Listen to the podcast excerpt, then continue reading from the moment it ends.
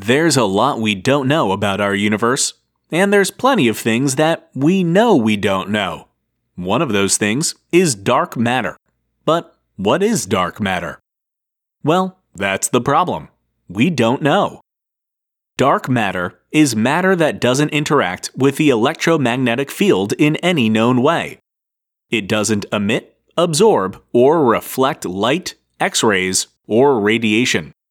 In other words, it's invisible, but we know it's there thanks to observations of the effects of gravity. Scientists have come to the conclusion that many of the galaxies we can observe in the wide reaches of space would float apart if it wasn't for the effects of gravity upon the massive amounts of matter within those galaxies.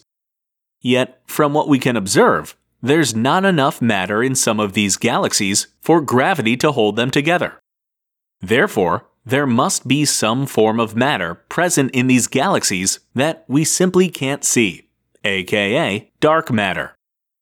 The crazy part is that scientists estimate that dark matter comprises roughly 85% of the matter in the universe, and we don't even know what it is.